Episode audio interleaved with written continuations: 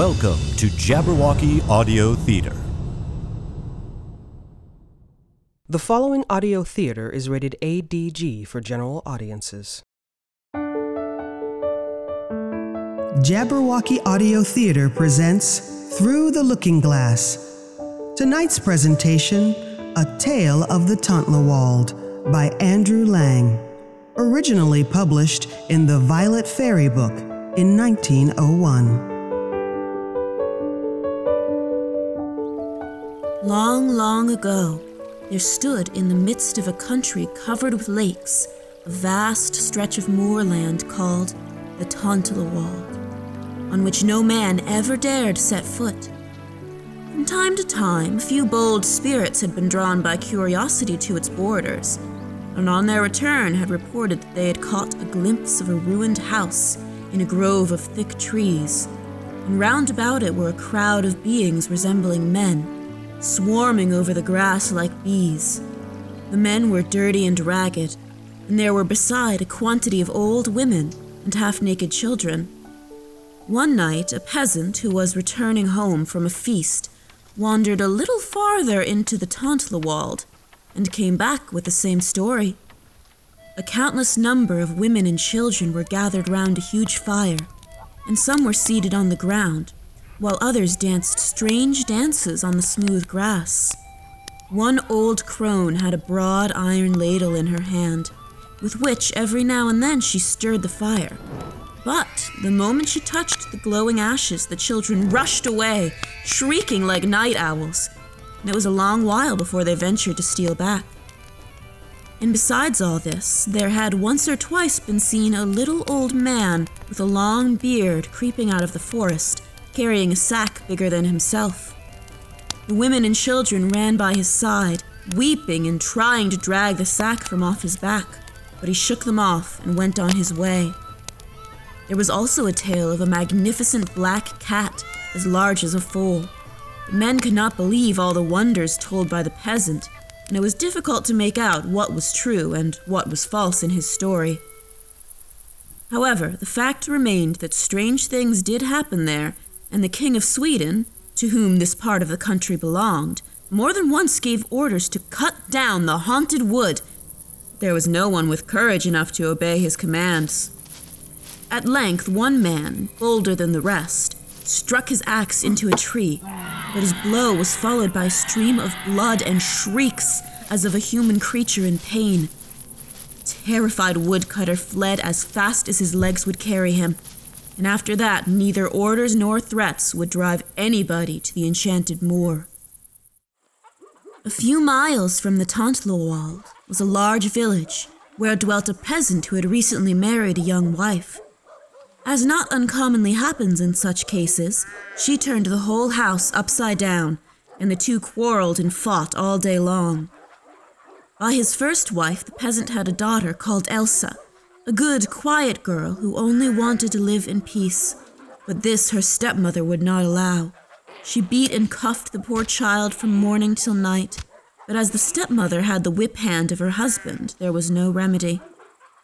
For two years, Elsa suffered all this ill treatment, when one day she went out with the other village children to pluck strawberries. Carelessly they wandered on, till at last they reached the edge of the Tontlawald where the finest strawberries grew, making the grass red with their color. The children flung themselves down on the ground and, after eating as many as they wanted, began to pile up their baskets. When suddenly a cry arose from one of the older boys. Run! Run as fast as you can! We are in the Tontlawald! Quicker than lightning, they sprang to their feet and rushed madly away. All except Elsa, who had strayed farther than the rest and found a bed of the finest strawberries right under the trees. Like the others, she heard the boys cry, but could not make up her mind to leave the strawberries. After all, what does it matter? thought she. The dwellers in the Tontlawald cannot be worse than my stepmother. And looking up, she saw a little black dog with a silver bell on its neck come barking toward her, followed by a maiden clad all in silk. Be quiet, said she, then, turning to Elsa, she added, I am so glad you did not run away with the other children. Stay here with me and be my friend, and We will play delightful games together, and every day we will go and gather strawberries, and no one will dare beat you if I tell them not. Come, let's go to my mother. And taking Elsa's hand, she led her deeper into the wood, the little black dog jumping up beside them and barking with pleasure. Oh, what wonders and splendors unfolded themselves before Elsa's astonished eyes. She thought she really must be in heaven. Fruit trees and bushes loaded with fruit stood before them, while birds gayer than the brightest butterflies sat in their branches and filled the air with their song. And the birds were not shy, but let the girls take them in their hands and stroke their gold and silver feathers. In the center of the garden was the dwelling house, shining with glass and precious stones, and in the doorway sat a woman in rich garments, who turned to Elsa's companion and asked, What sort of a guest are you bringing to me? I found her alone in the wood, replied her daughter, and brought her back with me for a companion. You will let her stay? The mother laughed, but said nothing, only she looked Elsa up and down sharply. Then she told the girl to come near and stroked her cheek and spoke kindly to her, asking if her parents were alive and if she really would like to stay with them. Elsa stooped and kissed her hand, and then, kneeling down, buried her face in the woman's lap and sobbed out, My mother has lain for many years under the ground. My father is still alive, but I am nothing to him. My stepmother beats me all day long. I can do nothing right, so let me, I pray you, stay with you. I will look after the flocks or do any work you tell me. I will obey your lightest word. Only do not, I entreat you, send me back to her. She will half kill me for not having come back with the other children. And the woman smiled and answered, Well, we will see what we can do with you. And rising, went into the house. Then the daughter said to Elsa, Fear nothing. My mother will be your friend. I saw by the way she looked that she would grant your request when she had thought it over. And, telling Elsa to wait, she entered the house to seek her mother. Elsa, meanwhile, was tossed about between hope and fear, and felt as if the girl would never come. At last, Elsa saw her crossing the grass with a box in her hand. My mother says we may play together today, as she wants to make up her mind what to do about you. But I hope you'll stay here always, as I can't bear you to go away. Have you ever been on the sea? The sea? asked Elsa, staring. What is that? I've never heard of such a thing. Oh, I'll soon show you, answered the girl, taking the lid from the box. And at the very bottom lay a scrap of a cloak, a mussel shell, and two fish scales. Two drops of water were glistening on the cloak, and these the girl shook onto the ground. In an instant, the garden and lawn and everything else had vanished utterly, as if the earth had opened and swallowed them up. And as far as the eye could reach, you could see nothing but water which seemed at last to touch heaven itself. Only under their feet was a tiny dry spot. Then the girl placed the mussel shell on the water and took the fish scales in her hand. The mussel shell grew bigger and bigger and turned into a pretty little boat, which would have held a dozen children. The girls stepped in, Elsa very cautiously, for which she was much laughed at by her friend, who used the fish scales for a rudder. The Waves rocked the girls softly, as if they were lying in a cradle, and they floated on till they met other boats filled with men, singing and making merry. We must sing you a song in return, said the girl, but as Elsa did not know any songs, she had to sing by herself. Elsa could not understand any of the men's songs, but one word she noticed came over and over again, and that was Kissika. Elsa asked what it meant, and the girl replied that it was her name. It was all so pleasant that they might have stayed there forever had not a voice cried out to them, Children, it is time for you to come home. So Kissika took the little box out of her pocket with the piece of cloth lying in it and dipped the cloth in the water. And lo, they were standing close to a splendid house in the middle of the garden. Everything round them was dry and firm, and there was no water anywhere. The mussel shell and the fish scales were put back in the box, and the girls went in. They entered a large hall, where four and twenty richly dressed women were sitting round a table, looking as if they were about to attend a wedding. At the head of the table sat the lady of the house in a golden chair. Elsa did not know which way to look, for everything that met her eyes was more beautiful than she could have dreamed possible. But she sat down with the rest and ate some delicious fruit and thought she must be in heaven. The guests talked softly, but their speech was strange to Elsa, and she understood nothing of what was said. Then the hostess turned and whispered something to a maid behind her chair, and the maid left the hall. And when she came back, she brought a little old man with her who had a beard longer than himself. He bowed low to the lady and then stood quietly near the door. Do you see this girl? said the lady of the house, pointing to Elsa. I wish to adopt her for my daughter. Make me a copy of her, which we can send to her native village instead of herself. The old man looked Elsa all up and down, as if he was taking her measure, bowed again to the lady, and left the hall.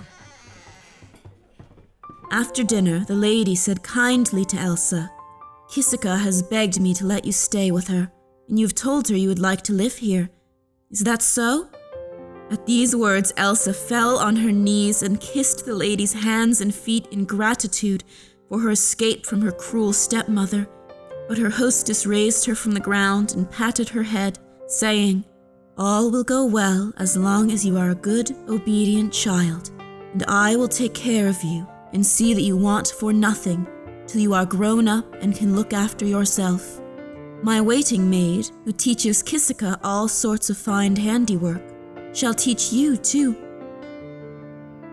Not long after, the old man came back with a mold full of clay on his shoulders and a little covered basket in his left hand. He put down his mold and his basket on the ground, took up a handful of clay, and made a doll as large as life. When it was finished, he bored a hole in the doll's breast and put a bit of bread inside. Then, drawing a snake out of the basket, forced it to enter the hollow body. Now, he said to the lady, all we want is a drop of the maiden's blood. When she heard this, Elsa grew white with horror, for she thought she was selling her soul to the evil one. But do not be afraid, the lady hastened to say. We do not want your blood for any bad purpose, but rather to give you freedom and happiness. Then she took a tiny golden needle, pricked Elsa in the arm, and gave the needle to the old man, who stuck it in the heart of the doll. When this was done, he placed the figure in the basket, promising that the next day they should all see what a beautiful piece of work he had finished. When Elsa awoke the next morning in her silken bed, with its soft white pillows, she saw a beautiful dress lying over the back of a chair, ready for her to put on. A maid came in to comb out her long hair and brought the finest linen for her to use. But nothing gave Elsa so much joy as the little pair of embroidered shoes that she held in her hand, for the girl had hitherto been forced to run about barefoot by her cruel stepmother. In her excitement, she never gave a thought to the rough clothes she had worn the day before, which had disappeared as if by magic during the night. Who could have taken them? Well, she was to know that by and by but we can guess that the doll had been dressed in them, which was to go back to the village in her stead. By the time the sun rose, the doll had attained her full size, and no one could have told one girl from the other. Elsa stared back when she met herself as she looked only yesterday. You must not be frightened, said the lady, when she noticed her terror. This clay figure can do you no harm. It is for your stepmother, that she may beat it instead of you. Let her flog it as hard as she will, it can never feel any pain. And if the wicked woman does not come one day to a better mind, your double will be able at last to give her the punishment she deserves. From this moment, Elsa's life was that of the ordinary happy child who has been rocked to sleep in her babyhood in a lovely golden cradle. She had no cares or troubles of any sort, and every day her tasks became easier, and the years that had gone before seemed more and more like a bad dream. But the happier she grew, the deeper was her wonder at everything around her, and the more firmly she was persuaded that some great unknown power must be at the bottom of it all. In the courtyard stood a huge granite block about twenty steps from the house, and when mealtime came round, the old man with the long beard went to the block, drew out a small silver staff, and struck the stone with it three times, so that the sound could be heard a long way off. At the third blow, out sprang a large golden cock and stood upon the stone. Whenever he crowed and flapped his wings, the rock opened and something came out of it. First, a long table covered with dishes, ready laid for the number of persons who would be seated round it, and this flew into the house all by itself. When the cock crowed for the second time, a number of chairs appeared and flew after the table. Then wine, apples, and other fruit, all without trouble to anybody. After everybody had had enough, the old man struck the rock again.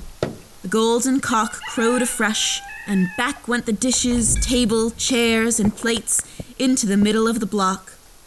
When, however, it came to the turn of the thirteenth dish, which nobody ever wanted to eat, a huge black cat ran up and stood on the rock close to the cock, while the dish was on his other side. There they all remained till they were joined by the old man.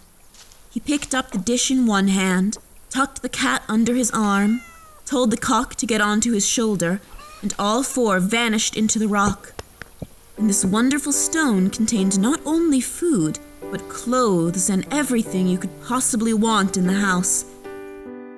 At first, a language was often spoken at meals which was strange to Elsa, but by the help of the lady and her daughter, she began slowly to understand it, though it was years before she was able to speak it herself. One day, she asked Kisika why the thirteenth dish came daily to the table and was sent daily away untouched, but Kisika knew no more about it than she did. The girl must, however, have told her mother what Elsa had said, for a few days later she spoke to Elsa seriously. Do not worry yourself with useless wondering. You wish to know why we never eat of the thirteenth dish. That, dear child, is the dish of hidden blessings, and we cannot taste of it without bringing our happy life here to an end. And the world would be a great deal better if men, in their greed, did not seek to snatch everything for themselves instead of leaving something as a thanks offering to the giver of the blessings. Greed is man's worst fault. The years passed like the wind for Elsa, and she grew into a lovely woman with a knowledge of many things that she would never have learned in her native village. But Kisika was still the same young girl that she had been on the day of her first meeting with Elsa. Each morning they both worked for an hour at reading and writing, as they had always done and Elsa was anxious to learn all she could, but Kisika much preferred childish games to anything else. If the humor seized her, she would fling aside her tasks, take her treasure box, and go off to play in the sea, where no harm ever came to her. What a pity, she would often say to Elsa. You've grown so big, you cannot play with me any more. Nine years slipped away in this manner, when one day the lady called Elsa into her room. Elsa was surprised at the summons, for it was unusual, and her heart sank, for she feared some evil threatened her. As she crossed the threshold, she saw that the lady's cheeks were flushed and her eyes full of tears, which she dried hastily, as if she would conceal them from the girl. Dearest child, she began, the time has come when we must part. Part? cried Elsa, burying her head in the lady's lap. No, dear lady, that can never be till death parts us. You once opened your arms to me. You cannot thrust me away now. Ah, be quiet, child, replied the lady. You do not know what I would do to make you happy. Now you are a woman, and I have no right to keep you here. You must return to the world of men, where joy awaits you. Dear lady, entreated Elsa again, do not, I beseech you, send me from you. I want no other happiness but to live and die beside you. Make me your waiting maid, or set me to any work you choose, but do not cast me forth into the world. It would have been better if you had left me with my stepmother than first to have brought me to heaven and then send me back to a worse place. Do not talk like that, dear child, replied the lady. You do not know all that must be done to secure your happiness, however much it costs me. But it has to be. You are only a common mortal who will have to die one day, and you cannot stay here any longer. Though we have the bodies of men, we are not men at all, though it is not easy for you to understand why. Some day or other you will find a husband who has been made expressly for you and will live happily with him till death separates you. It will be very hard for me to part from you, but it has to be, and you must make up your mind about it. Then she drew her golden comb gently through Elsa's hair and bade her go to bed. But little sleep had the poor girl. Life seemed to stretch before her like a dark, starless night. Now, let us look back a moment and see what had been going on in Elsa's native village all these years, and how her double had fared. It is a well known fact that a bad woman seldom becomes better as she grows older, and Elsa's stepmother was no exception to the rule. But as the figure that had taken the girl's place could feel no pain, the blows that were showered on her night and day made no difference. If the father ever tried to come to his daughter's help, his wife turned upon him and things were rather worse than before. One day, the stepmother had given the girl a frightful beating and then threatened to kill her outright. Mad with rage, she seized the figure by the throat with both hands, when out came a black snake from her mouth and stung the woman's tongue, and she fell dead without a sound. At night, when the husband came home, he found his wife lying dead upon the ground, her body all swollen and disfigured, but the girl was nowhere to be seen. His screams brought the neighbors from their cottages. They were unable to explain how it had all come about. It was true, they said, that about midday they had heard a great noise, but as that was a matter of daily occurrence, they did not think much of it. The rest of the day all was still, but no one had seen anything of the daughter. The body of the dead woman was then prepared for burial, and her tired husband went to bed rejoicing in his heart that he had been delivered from the firebrand who had made his home unpleasant. On the table he saw a slice of bread lying, and, being hungry, he ate it before going to sleep. In the morning he too was found dead, and as swollen as his wife, for the bread had been placed in the body of the figure by the old man who made it. A few days later, he was placed in the grave beside his wife, but nothing more was ever heard of their daughter. All night long after her talk with the lady, Elsa had wept and wailed her hard fate in being cast out from her home which she loved. Next morning, when she got up, the lady placed a gold seal ring on her finger, strung a little golden box on a ribbon, and placed it round her neck. Then she called the old man, and, forcing back her tears, took leave of Elsa. The girl tried to speak, but before she could sob out her thanks, the old man had touched her softly on the head three times with his silver staff. In an instant, Elsa knew that she was turning into a bird. Wings sprang from beneath her arms. Her feet were the feet of eagles with long claws. Her nose curved itself into a sharp beak, and feathers covered her body. Then she soared high in the air and floated up toward the clouds as if she had really been hatched an eagle. For several days she flew steadily south, resting from time to time when her wings grew tired, for hunger she never felt. And so it happened that one day she was flying over a dense forest, and below hounds were barking fiercely, because, not having wings themselves, she was out of their reach. Suddenly, a sharp pain quivered through her body, and she fell to the ground, pierced by an arrow. When Elsa recovered her senses, she found herself lying under a bush in her own proper form. What had befallen her, and how she got there, lay behind her like a bad dream. As she was wondering what she should do next, the king's son came riding by, and, seeing Elsa, sprang from his horse and took her by the hand, saying, Ah, it was a happy chance that brought me here this morning. Every night for half a year have I dreamed, dear lady, that I should one day find you in this wood. And although I have passed through it hundreds of times in vain, I have never given up hope. Today I was going in search of a large eagle that I had shot, and instead of the eagle I have found you. Then he took Elsa on his horse and rode with her to the town, where the old king received her graciously.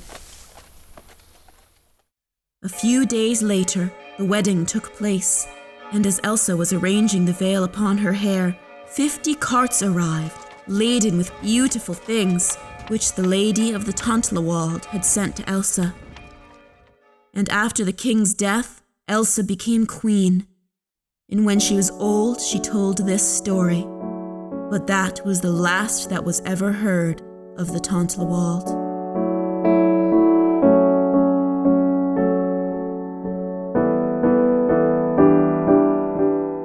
Been listening to Through the Looking Glass from Jabberwocky Audio Theater.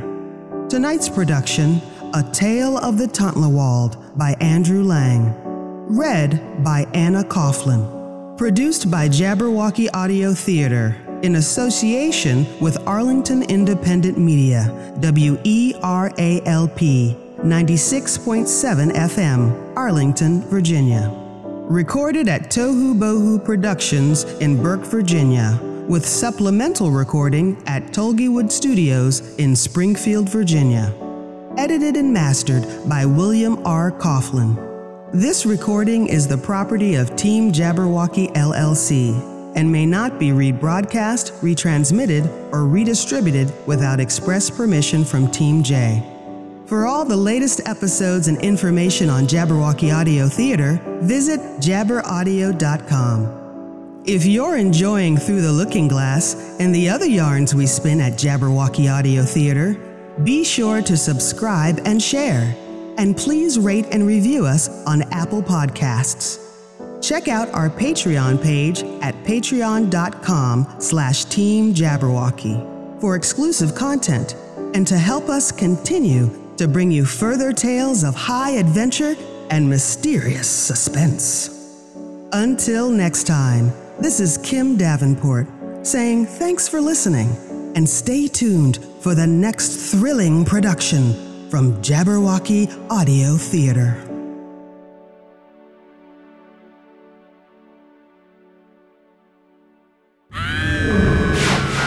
Hast thou slain the Jabberwock?